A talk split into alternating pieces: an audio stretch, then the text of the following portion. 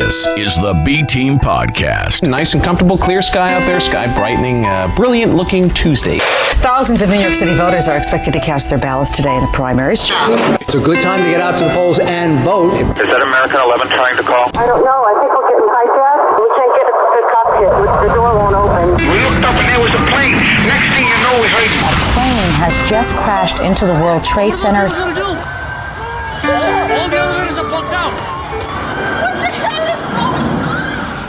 Pentagon just got hit. Don't say that. God damn, I can't even protect my NCA. Looking back, You said you got 100 people where?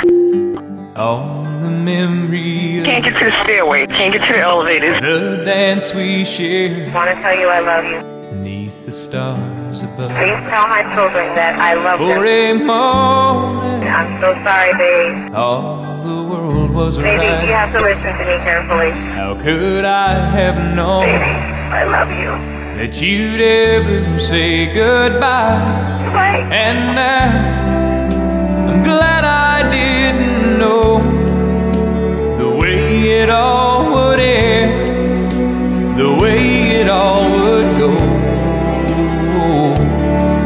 Our lives are better left to chance. I could have missed the pain, but I'd have had to miss the. Mark, this is your mom. It's 10:54 a.m. The news is that it's been hijacked by terrorists. They are planning to probably use the plane as a target to hit some site on the ground. If you possibly can, try to overpower these guys. United 9-3, have you got information on that yet? Yeah, he's down. He's down? Yes. When did he land? Because we He, have he, he, confirmation. did, he did not land. Oh, he's down? Yes, Down? somewhere up northeast of Camp David. These acts of mass murder were intended to frighten our nation into chaos and retreat, but they have failed. America was targeted for attack because we're the brightest beacon for freedom and opportunity in the world, and no one will keep that light from shining. It's the B Team Podcast, and I'm not exactly sure what to say. In interviews and different things that I've done, I've referred to this date as being very Charles Dickens like. He is the author who wrote It Was the Best of Times, It Was the Worst of Times.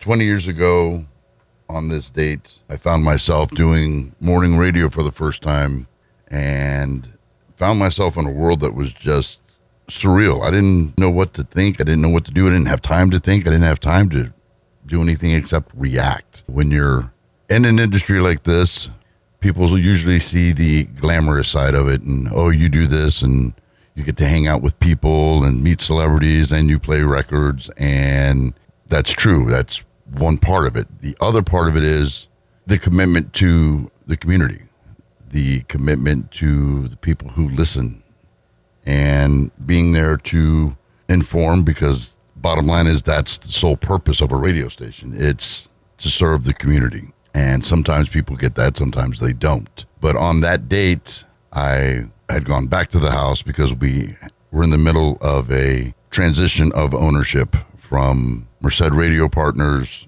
clark broadcasting to mapleton we had no live feed coming into the studio and I was asked to grab a television set and just report with it because there were so many conflicting stories that day. It was chaotic, as you can only imagine. Television stations weren't anywhere near what they are now as far as live updates being on the top of things the way they are now.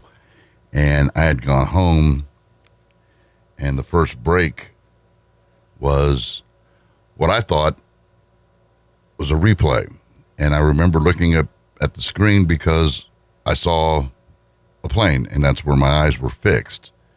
And as I glanced across the screen, I soon realized it wasn't a replay, it was live. The first tower was already on fire, and the explosion in the gigantic hole. And all I could say was, oh my God. And like it was that day, it was a matter of what can we do? Who can we help? What do you do? And blood drives, helping the Red Cross, whatever was needed. But on the other side of that coin, September 11, 2001 was also a very special day because it was on that day that Shiann was born.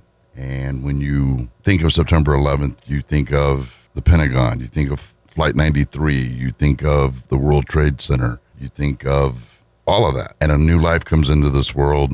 And how do you celebrate that? My wife is here. And what was that like for you? So when I called the hospital, nobody knew what was going on. You're focused on your patients, you're focusing on whatever the task is at hand. I remember speaking to a nurse and she put me on hold for quite some time. She came back on the line and told me it's still planned as scheduled, so come on in. So we went and I remember walking through the hallways and everybody's just staring at TVs. The first thing that crossed my mind was how am I bringing a child into this world with what's going on right now? That scared me. That was a lot even after I had her. Um she doesn't like her birthday and I'm sorry if I get emotional. Well, how do you celebrate? We don't. You know, a couple times here and there, she's had parties, but it's never on the day. She feels selfish because of all the lives that were taken that day. It's not a time for celebration. So she absolutely hates the day she was born. But she was brought into the world on that day for a reason, like a lot of other babies that were born that day. Oh, yeah. There were children who were born, I'm sure, at the specific time of the attack. But it's understandable because when I look back at this, it's hard to get excited about it. Even to this day, she still doesn't like to make anything out of it. Even saying happy birthday, Feels awkward. yes. It's just, you know, when she tells people her birthday, oh, you were born on the day. But And when you look at the things that this child has accomplished, every parent will brag on their child, as they should.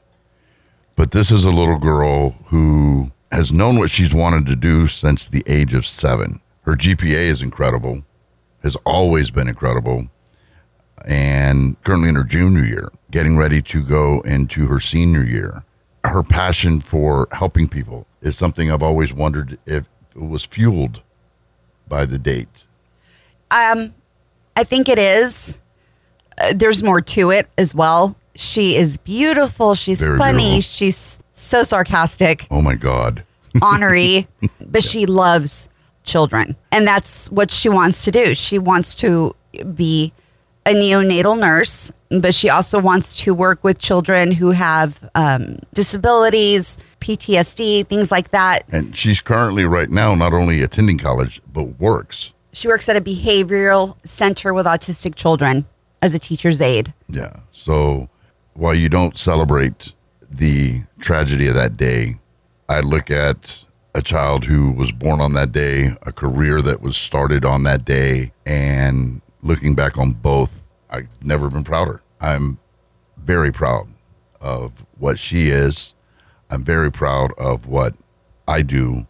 And that's all there is to be said. She was my blessing on that terrible day. Happy birthday, Shiann. That's going to wrap it up for this special edition of the B Team Podcast. Next time on the B Team Podcast, we'll take a look at the past 20 years, where it started and just how far it's come. And it's come a long way. And I mean that more than just the miles between Central California to Central Mississippi.